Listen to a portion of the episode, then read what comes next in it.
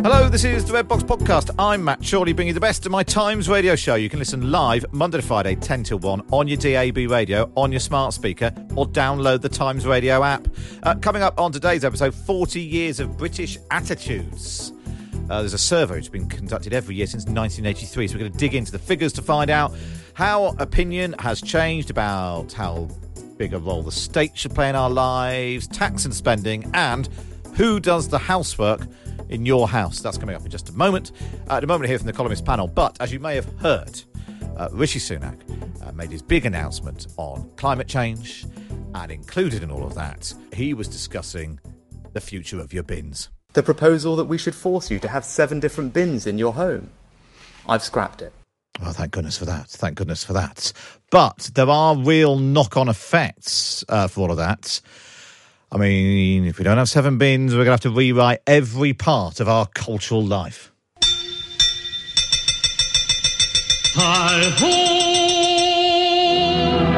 Enjoy this delightful experience in happiness. See Walt Disney's Snow White and the Seven bins.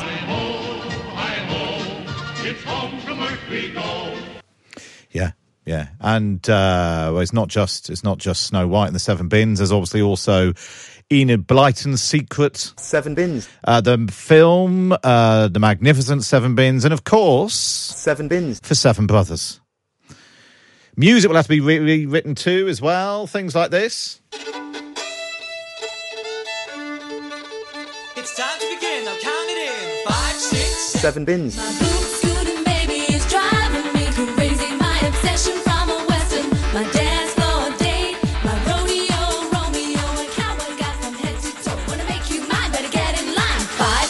Seven bins. No, you spent your morning doing this. Not a problem. There's more. Of course, there's this.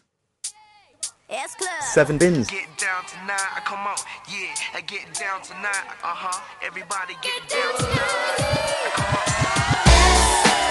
Seven bins.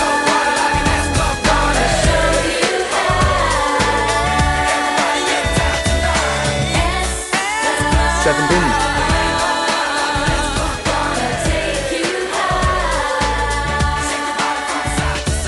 Some people think that Kate McCann is a serious political journalist, the Times Radio's political editor. Uh, actually, she's just been giving me suggestions for this already. Things like this.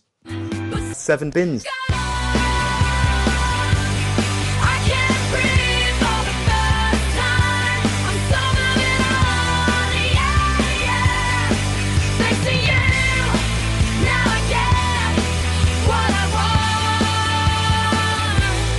Seven bins. Some more. Got some more. I've got some more. Uh, Seven bins. Seven bins.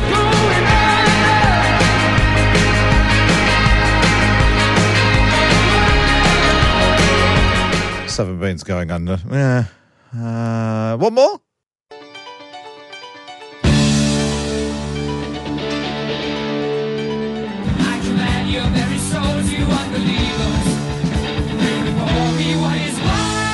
Seven bins.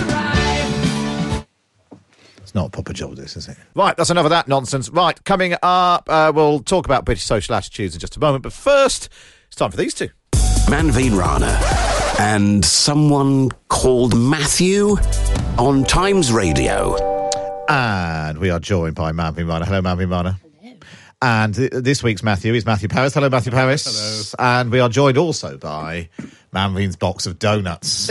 I know it has become as regular a guest as any elevating, of us. elevating Thursday morning to one of my favourite of the uh, Yeah. of the of the columnist panels. It was great. They arrived early with Manveen this morning, but because last time I w- was on, I was still trying to kind of lick the sugar off my Yeah. my lips while, while we were talking. You note the late Queen Elizabeth never ate donuts, and that's why. Did you find that? Did you take? I think there's a whole chapter in Debrett's about the eating of donuts about in the- public. it's very difficult to eat, eat a whole one without licking your lips, No, isn't it? can't. Impossible. Possible.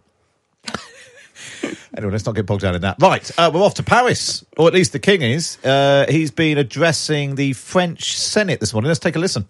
France has been an essential part of the fabric of my own life for as long as I can remember. Indeed, as I have been astonished to discover, this is my 35th official visit to France. Each and every time, I have been struck by the warmth of the welcome I have always received and by the immense good that can be accomplished when France and the United Kingdom work together. Now, on the occasion of my first state visit to France, my belief in the indispensable relationship between our countries is as firm as it ever has been. So he's the first monarch to address the uh, French Senate, and uh, he went on to use his speech to say that the planet, uh, the the crisis facing the planet, is great and grave. We'll come on to the, the politics of all that in a minute. Uh, how do you think he's doing, Matthew? Well, I think I'm going to put aside my incipient republicanism and admit uh, that this is going rather well. The pictures are fantastic. French people do seem to be engaged, and you you can see that royal visits like this are quite an important part of our foreign relations armory. I think it really helps. Um, actually, you're completely right about the pictures. A nice picture on the front of, well, it's on the front of the Times and lots of papers today of uh, the King and President Macron and their wives at the banquet. And then you open it up and you've got, you've got everything. You've got the Arc de Triomphe, you've got Mick Jagger, you've got um, uh, Emmanuel Macron and the King with their heads sticking out of the sunroof of a car. I mean, what more do you want, Ma- uh, I know. Well, I mean, I'm I'm watching it on a screen in live time, just behind you. Yeah. Um, and you know, it's amazing. He's got the entire French Senate on their feet with a standing ovation. He's been presented with sort of a throne to sit on, which is controversial in France. uh, I thought they did well there. Um, and and I mean, it seems to be going incredibly well. And Well, more than that, the French have been in the streets chanting "God save the King." doesn't is- happen here. No. it doesn't happen in France. As a general rule, it doesn't happen in France either. No. They tend to take quite a dim view of Yeah, that. I mean, what would on. Rob, Ro, Ro, Robespierre make, Yeah. make of all this? Yeah. Um, but But this, it- this this can't be bad, you know. Sort of given where relations have been in the last few years, it feels like this is probably timely. Yeah. it's probably a good time to be extending an olive branch to Europe. And it is interesting because Rishi Sunak has tried to do uh, similarly, you know, repairing some relations with France. And on all the big questions, whether it's uh, defence and Russia and Ukraine, or uh, the small boats crossing the channel, or actually even climate change and tackling, you know, those things, they are all going to require working with France.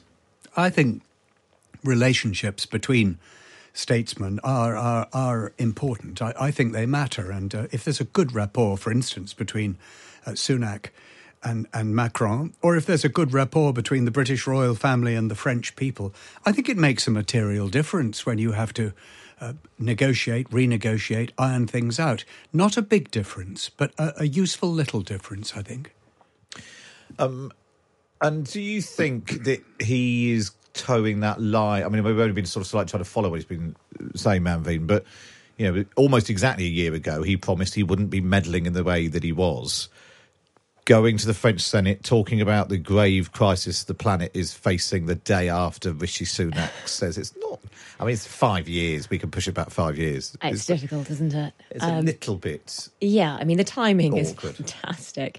But in a way, you know, I think he would be justified in saying, I'm doing what I always do, or what monarchs have always done, which is going on big state visits. You you can't do those state visits and say nothing of substance. And actually, you know, as we've just said, one of the, the great moments of partnership with France and the rest of Europe and the rest of the world is going to be on issues of climate change. So you've got to set that out as a priority, even if your government at home seems to be backpedaling on exactly that, just as you're doing it. And I think he he was quite shrewd in the way he worded it because what he what he said was actually official British government policy. Still Yes. is official British government policy.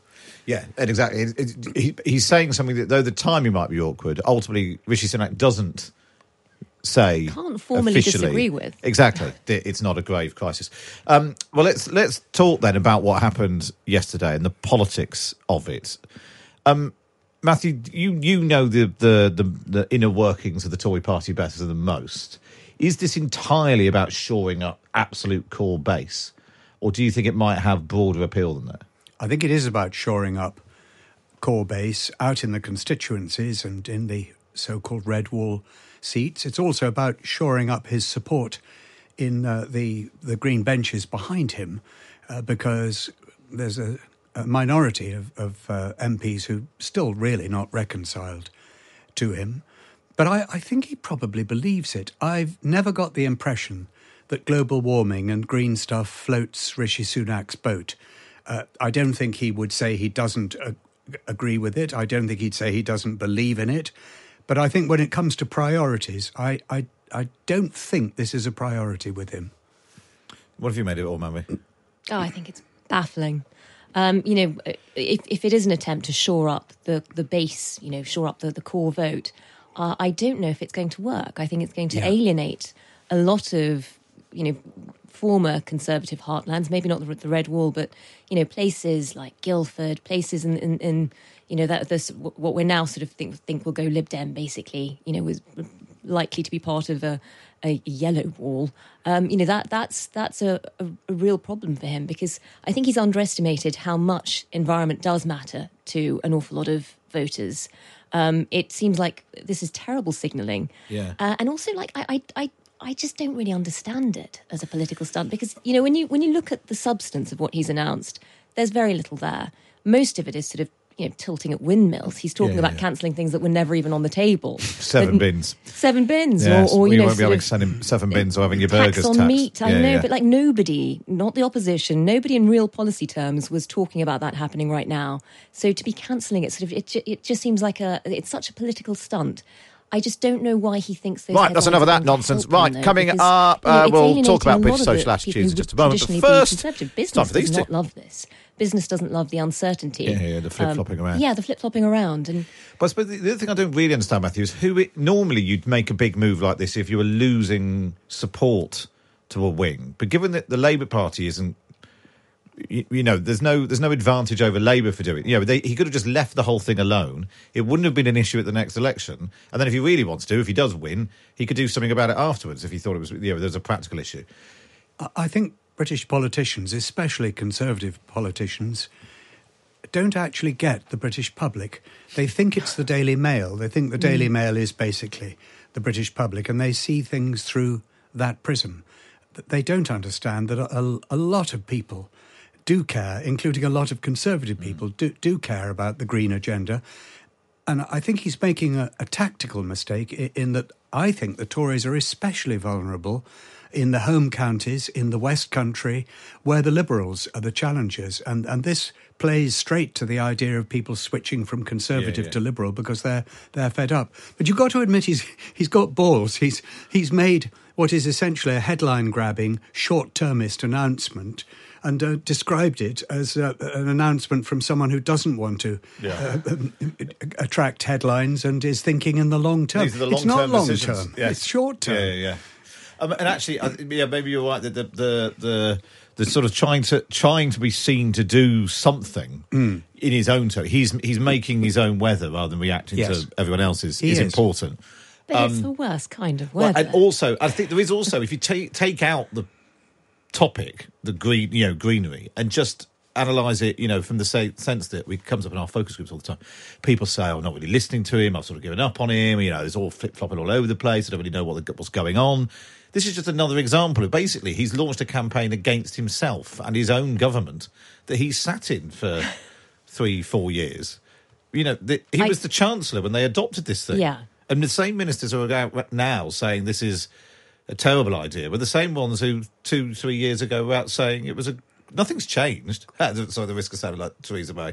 But calling for change is difficult when you've been in power for Yeah. as long as as long as they have. It just seems like a really controversial thing to be doing. Yeah. Also, it just seems odd that sort of you know at a time where you know part of the argument is that we're ahead of everybody else on this, Mm. and you think it's almost as if having worked with Boris Johnson, you you just accept that you say world beating a lot without ever meaning it. Yeah. So the moment there is a danger that you might be world beating somewhere, you might actually be sort of performing a, a, the role of leadership Yeah. when it comes to climate. You've got to, you've got to stop that And now, immediately. now all the Brexiteers are boasting that we are aligning with the EU. yes, yeah. Politics has gone mad. Yeah. I, I was struck, though. I'm going to play devil's advocate here. I was struck by your your um, expression "making the weather." Uh, for the first time in a long time, he is making the weather. And what I think we all know from listening to our our listeners, our our readers, and others, uh, is that at the moment the British public are not even prepared to give the Tories a hearing. Uh, to give him the time of day. And he has got a hearing this Yeah. time, and he is being given the time of day. And it's a bit more retail consumer policy, whatever you think of it, than his five pledges he unveiled at the beginning of the year yeah. about GDP and inflation and sort of lots of, you know, it's quite spreadsheety and not very, yeah, you know, stuff that life. we're only going to remember if he doesn't. If keep he doesn't them. meet it, yeah, yeah. you know, debt falling as a percentage of something, nobody cares about that. Was at least there's a real life. But he's banking thing. on people remembering the i cancelled tax on meat. Um, and, you know, th- things that he said, which, to be honest, just are patently untrue. I don't think people will go into the granular detail like that. I think the way this will be remembered will be the Tories are anti green. They're, they're not very good at thinking about climate change. They're not very good about thinking Yeah. about the future. And I think, you know, people who just see the headlines will walk away thinking this is a government that doesn't care about our future or our children's future.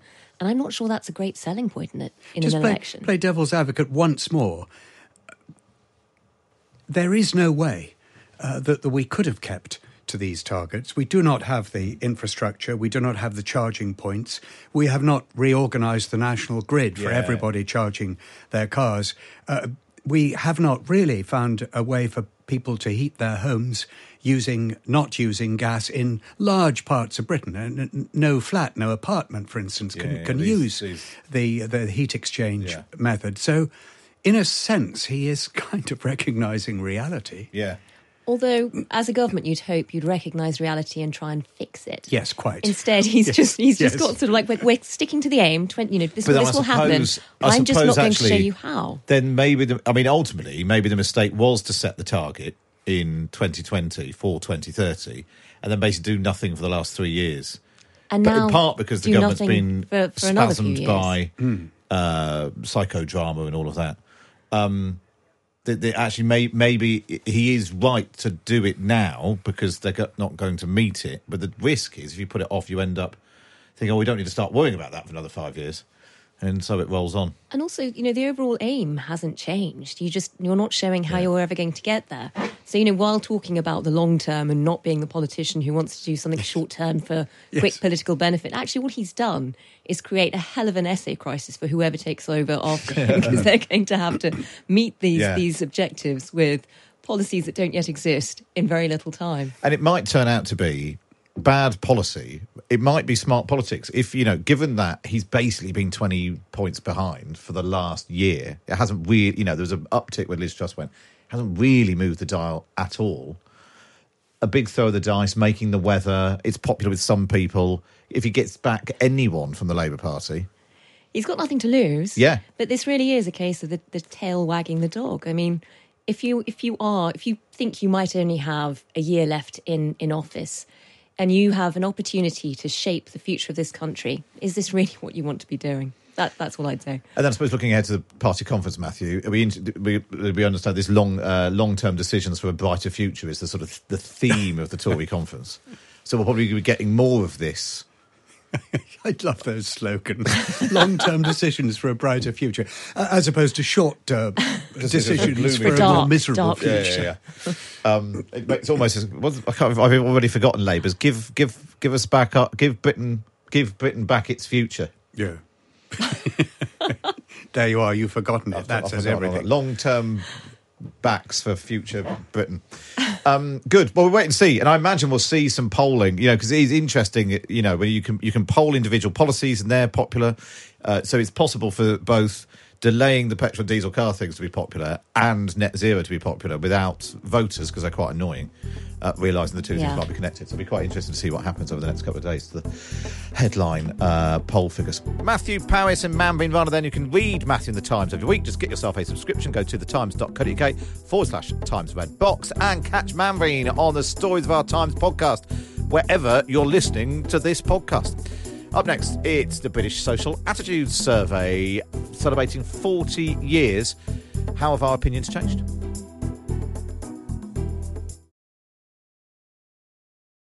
You're listening to the Red Box podcast now. It's time for this. The Big Thing on Times Radio.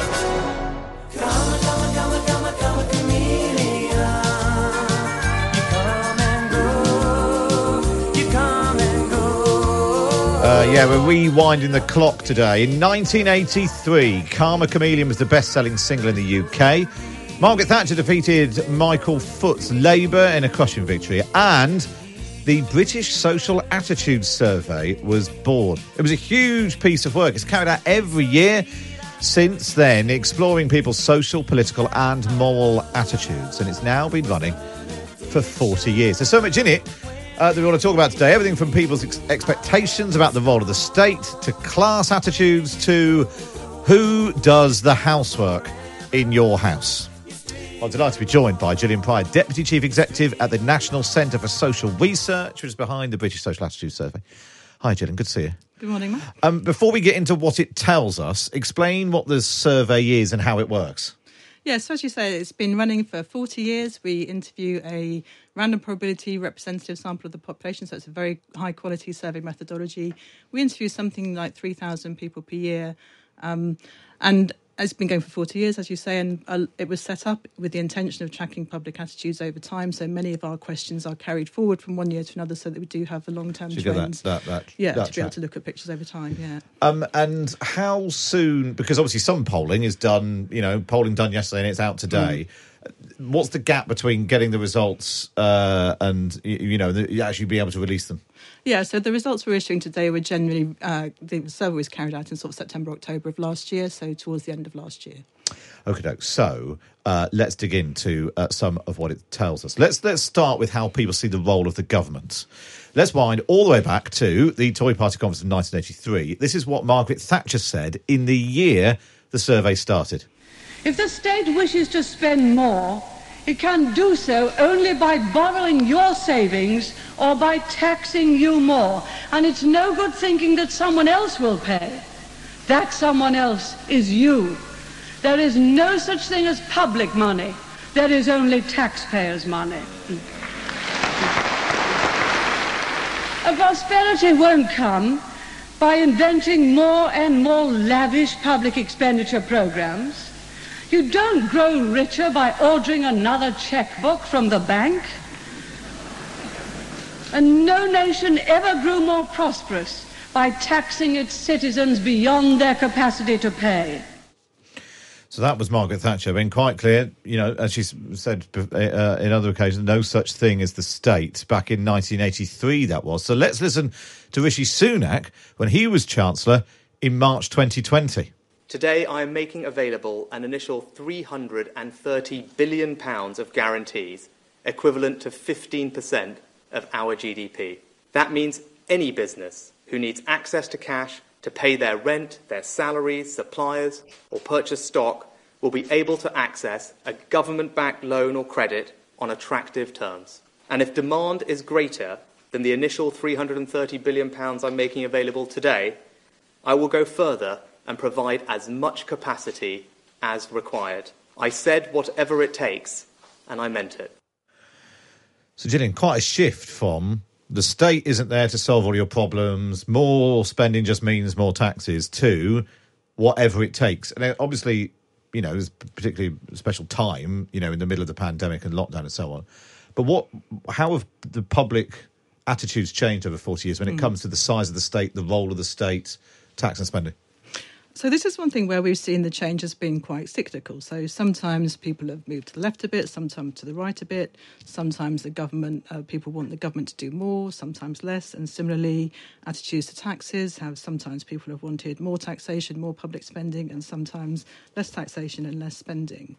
Um, but what we're finding now. Uh, uh, is post the pandemic, we're now seeing uh, really people are in the era of wanting big government. So we're seeing record levels of people wanting government to intervene to reduce inequality, to help industry to grow, to ensure a decent standard of living for the elderly, and to keep prices under control. So um, yeah, so this is is. Despite the high level of spending post pandemic, the demand is for that level of intervention and more. So in a way, when you hear uh, Liz Truss this week talk about how you know the country's moved to the left and we need to sort of hold, I mean, she's right in that sense that there has been a, a drift to what we traditionally see as more left wing views: big state, big spending. The government is there to basically solve every problem that comes along. I think that's that, that's right. Yes, so we are we are seeing that sort of drift at the moment. As I say, it has kind of gone up and down over Yeah. the years, but at the moment, so for example, looking at the question of whether government should increase taxes and spend more on health, education, and social benefits, back in 1983, just 32 percent of the public agreed with that proposition. By 1998, it was nearly twice as many, 63 percent. Then it dropped back in 2010 to just 31 percent. Um, and now it's as high as 55% once more. And those previous trends, we've sort of seen the public attitudes reacting in what's kind of called a thermostatic way. So as tax and spending goes up, services improve, and people sort of react against that and say, okay, now can I have some uh, lower taxation, please? But then as services deteriorate, taxes come down, they want more more taxation and more spending. I think, but post the pandemic, we haven't really seen that sort of thermostatic reaction because uh, obviously spending levels are very high, but the t- the demand, as I said, is still fifty five percent, still wanting more taxation, more spending on uh, social benefits and health and so on. And so, when uh, you know, at various points in the the ebb and flow of the last forty years, saying that that lot over there will put your taxes up, sometimes that's been an effective uh, attack line because people don't like paying more tax. But that's not always. Sometimes, I mean, although people very rarely go into an election promising to put up taxes, I think the Mm. Lib Dems did once, penny on income tax and so on. But the main parties tend not to, um, even if the public actually think that that's what they want. Yeah, I mean that's a, a difficult point. It's, I suppose that uh, the key where it impacts the, the public is in terms of their perceptions of public services. Mm. You know, and that obviously is a very important electoral issue. So we're seeing at the moment um, very low proportion uh, feeling that the NHS is doing well, for example, and I think that's part of what's feeding into these high attitudes towards more taxation and spending. I suppose actually the, the reverse is we will cut taxes might ha- not have the same resonance as it might do at other times. That if you're saying what you are, promising Mm. tax cuts might not be as popular at a time when the, there's a feeling that the public services are underfunded.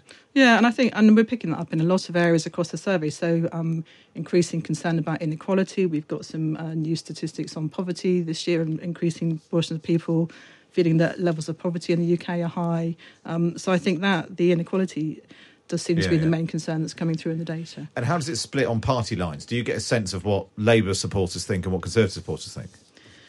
I mean, the, so Labour are, Labour supporters are more in favour of um, taxation and spending, as you would expect. But I think um, even Conservative supporters, the support of tax for tax and spending is higher than it has been in the past. Um, and is that, um, I suppose, there's a chicken and egg thing there. Are people Labour supporters because they want uh, higher taxation and high spending, or do they want higher taxation uh, and spending because they're Labour supporters? And I suppose maybe that's in part why the Labour Party are doing better in the polls at the moment because they talking about investing in public services rather than tax cuts just feels more in Mm. tune with the times. Yeah, I mean, we do, we do sort of try and track attitudes outside of party politics. So we have a kind of what we call the left-right scale, which tracks attitudes Yeah. towards inequality and so on. And we see that that does correlate with um, Labour and Conservative support, but it's not 100% correlation. Um, but things like there are big differences, as I said, in some of the attitudes towards inequality. So, for example, and the role of the state. So, um, Labour are much more likely, Labour supporters much more likely than Conservative to say that uh, the government should uh, reduce income differences between rich and poor. So 70% of Labour supporters support that versus 27% of Conservative supporters. So there are some kind of key differences in terms of the attitudes. And, and looking back over 40 years, Thatcher, Major, Blair, Brown, Cameron, May, Johnson, Truss, Sunak. That is all of them. There's quite a lot. Um, does it all sort of flow as we would think it would? That actually, you know, Thatcher's Britain wanted lower spending, lower taxes. New Labour was higher spending, higher taxes.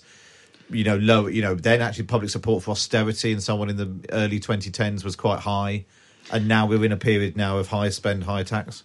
I think that's right. So, so generally, in terms of these attitudes towards the role of the, government, I think it, it, it, it largely tracked those those um, key changes in public policy. Um, but certainly, uh, the kind of big shocks do cause a disruption in attitudes. So, for example, before the financial crash in the mid 2000s, I think there was a general feeling that the role of government should be reduced. But post that, um, the increasing desire for government to intervene more. Um, and since pandemic, as I said, we're not seeing that reaction against the high level of spending. I think yeah. people are very conscious the cost of living crisis, the economy. You know, they want government to intervene to sort some of those things out.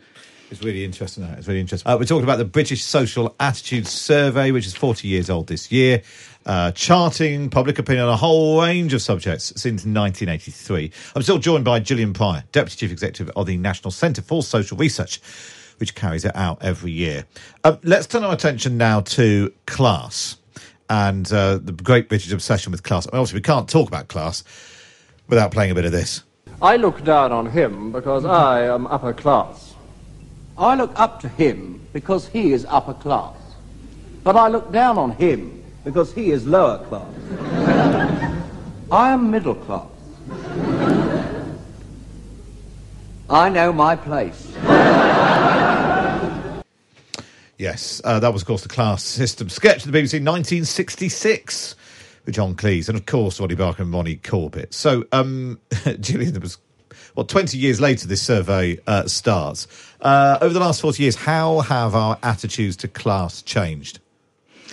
Well, I think this is interesting, isn't it? Because a lot of the narrative perhaps has been, you know, we're all middle class now, class doesn't matter. And in fact, what we're finding in the survey is that um, despite all the changes over the last 40 years, such as increase in proportion of higher education, the changes in the types of jobs, you know, the reduction in, in manual working jobs, more white collar jobs, and so on, we're still seeing class identity being strong. So, and when the survey began, around half of people said that they were middle or working class, and it's actually much the same now. It's interesting. That. Do you, is it, it does it ebb and flow at all with economics? In the good times, when people have a bit more disposable cash, they start self-identifying as middle class. Whereas right now, if you're struggling, you might view yourself as working class because the idea that you know maybe you don't have as much disposable income, if that is indeed the thing that we think links, you know, is a defining feature of class. Yeah, I mean, I think in terms of the trends haven't been very strong, but I think um, we do know that people in the the highest quarter of household incomes are uh, um, less likely to say they're working class. So, 32% of the ho- those in the highest quartile of income say they're working class, compared to 52% in the lowest quartile. But it's still a significant proportion of the higher earners Yeah. still regard themselves as working class. Um, Yeah, the, it's, a, it's a knotty question of exactly what it is that people. Mm. It is a bit in in the eye of the beholder, isn't it? As to what how people judge themselves. You know, millionaires who still think they're working class, people who don't have you know loads of disposable income but consider themselves middle class because they feel like they've worked hard or ma- own their own house or Mm. or whatever it might be. Um, and uh, do, what what is then the the interaction between class and political attitudes and uh, and that sort of thing?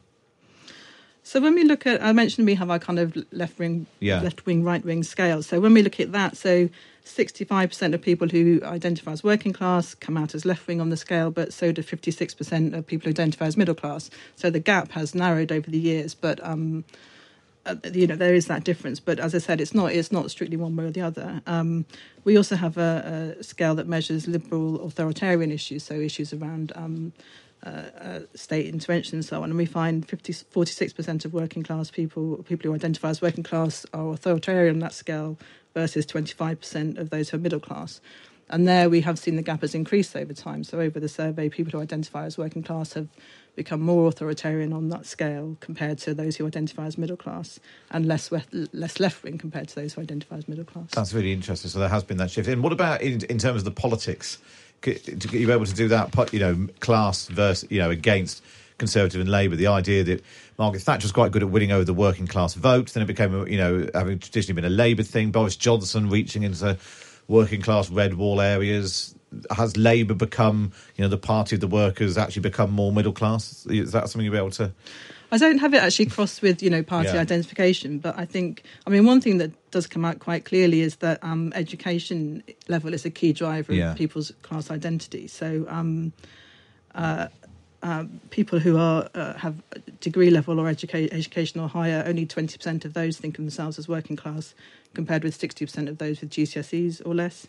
Um, yeah, and, and the other thing I think is the fact that the, the tie with jobs isn't so strong. So um, we have a sort of classification of the type of jobs people do, and although um, 62% of those who are in working class type jobs do identify as working class, but so do 38% of those in managerial and professional occupations. So, So, so that idea that you know, if you're doing really. a trade makes you working class and an office Yeah. job middle class, that, that's still that's not right either. Well, let's bring in someone who's probably a better observer of sort of outside observer of changing British attitudes to class over the last 40 or so years. The Australian uh, British author and comedy writer Kathy Lette joins us. Hi, Kathy. Hello, how lovely to talk to you. So it's great to have you with us. And you, so you arrived in London what in '88? So just a few years after this survey started. Yeah. How how do you think Britain's obsession with class has changed over that time? Well, first of all, I uh, we don't have class in Australia. We're very egalitarian. So I couldn't believe how class-ridden you are here. Even your letters travel first and second class. You're like, what? Do the first class let us get a little in-flight movie and a paper parasol cocktail on the way or something? And the people who bemused me the most were the upper class because you know, they don't like people. They don't like their children. They keep their dogs at home and send their kids off to high class kennels called Eton and Harrow. And yet everyone aspires to be like them. And I just found them so strange. And they don't even speak English, the upper class. They speak euphemism. So, you know, when they'd say to me, oh, oh, you Australians, so refreshing. For a long time, I thought they really, really liked me. But what that really means is rack off, you loudmouth colonial nymphomaniac. And I'm like, how dare they call me loudmouth? Please, I have my standards. And I don't think that obsession with class has changed that much. I mean, the research I've done says that Britain has the lowest social mobility in all of Europe. And it's still like that nursery rhyme Tinker, Tailor, Soldier, Spy, Rich Man, Poor Man. You're kind of born into a slot of society and you, you tend to stay there. And uh, people with received pronunciation, for example, are perceived, you know, the way Prince Charles talks, that very round and vowel way. I sound like I've had a vowel transplant even trying to do it. But they're generally perceived by, by the general public, they're perceived to be, you know, more punctual, more intelligent, more hygienic, better in bed. I mean, really, the upper class? I mean, you know, this the only thing I whip is cream, as opposed to who can't drive past a perversion without pulling over. So I don't understand why this class thing is so ingrained in your psyche and why you can't kind of escape from it. Listen, you are the only population in the world that had a revolution that asked the monarchy back. Need I say more? Although it's interesting, but part maybe part of the reason it's so ingrained, Kathy, the point that you're making is the the, the way it reinforces opportunities, and it's, it's shown in the research, isn't it, Gillian, in terms of the idea of getting on in life being quite closely linked to class. Mm, I mean, that's right. And that's one thing, actually, where people's um, awareness of the impact of class on opportunities has increased over the period. So we have 77% who now say that social class affects a person's opportunities a great deal or quite a lot. And that's actually an increase from 70% in 1983. So it's getting worse. Mm. That's really yeah, that's really interesting. If slightly slightly depressing. Uh, let's try and end on a slightly well, I was going to say jollier note, although possibly not less contentious. Uh, let's talk about housework. Uh, what did people used to think uh, was the correct division of labour at home, and how has that changed? Yeah, well, this is an interesting one. So, obviously, a lot has changed in 40 years in terms of women's labour market participation and so on. Um, but we are not always seeing this reflected in what happens in the home. So, one thing to start with uh, back in 1987, nearly half of the population agreed that a man's job is to earn money, a woman's job is to look after the home and family.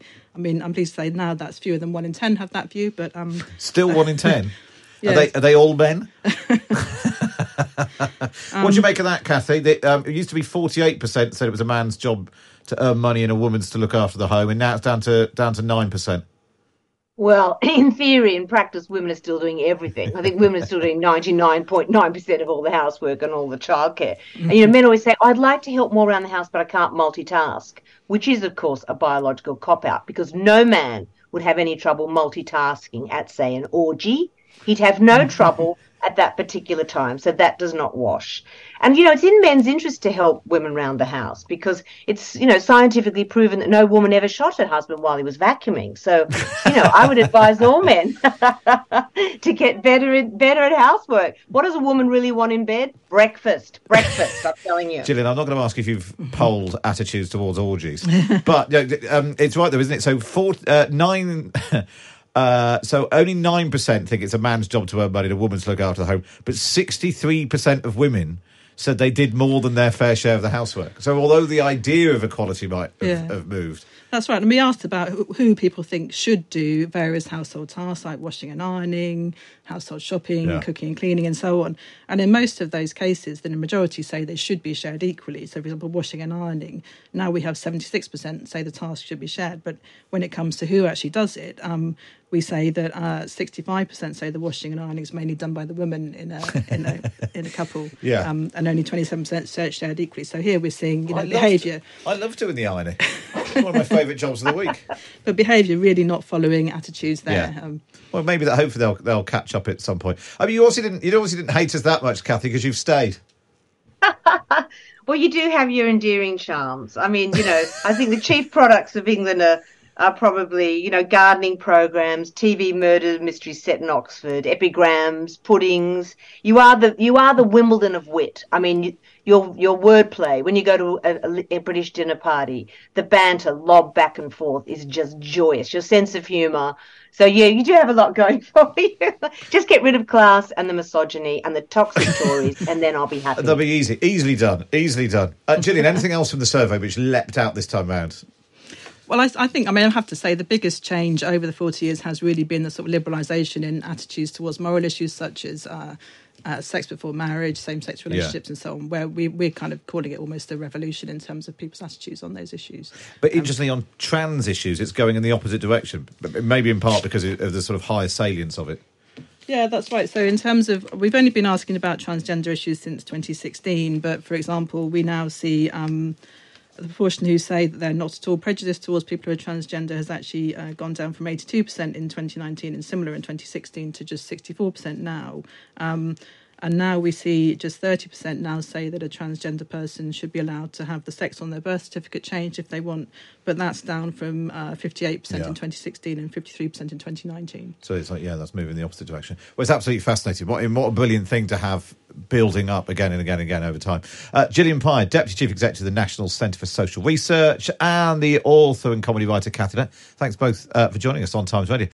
That's all we've got time for on this episode of the Red Box Podcast. Don't forget you can listen to me live Monday to Friday, 10 till 1 on Times Radio. And we bring you the best bits here on the podcast.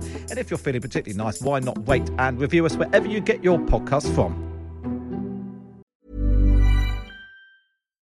Why don't more infant formula companies use organic, grass fed whole milk instead of skim? Why don't more infant formula companies use the latest breast milk science?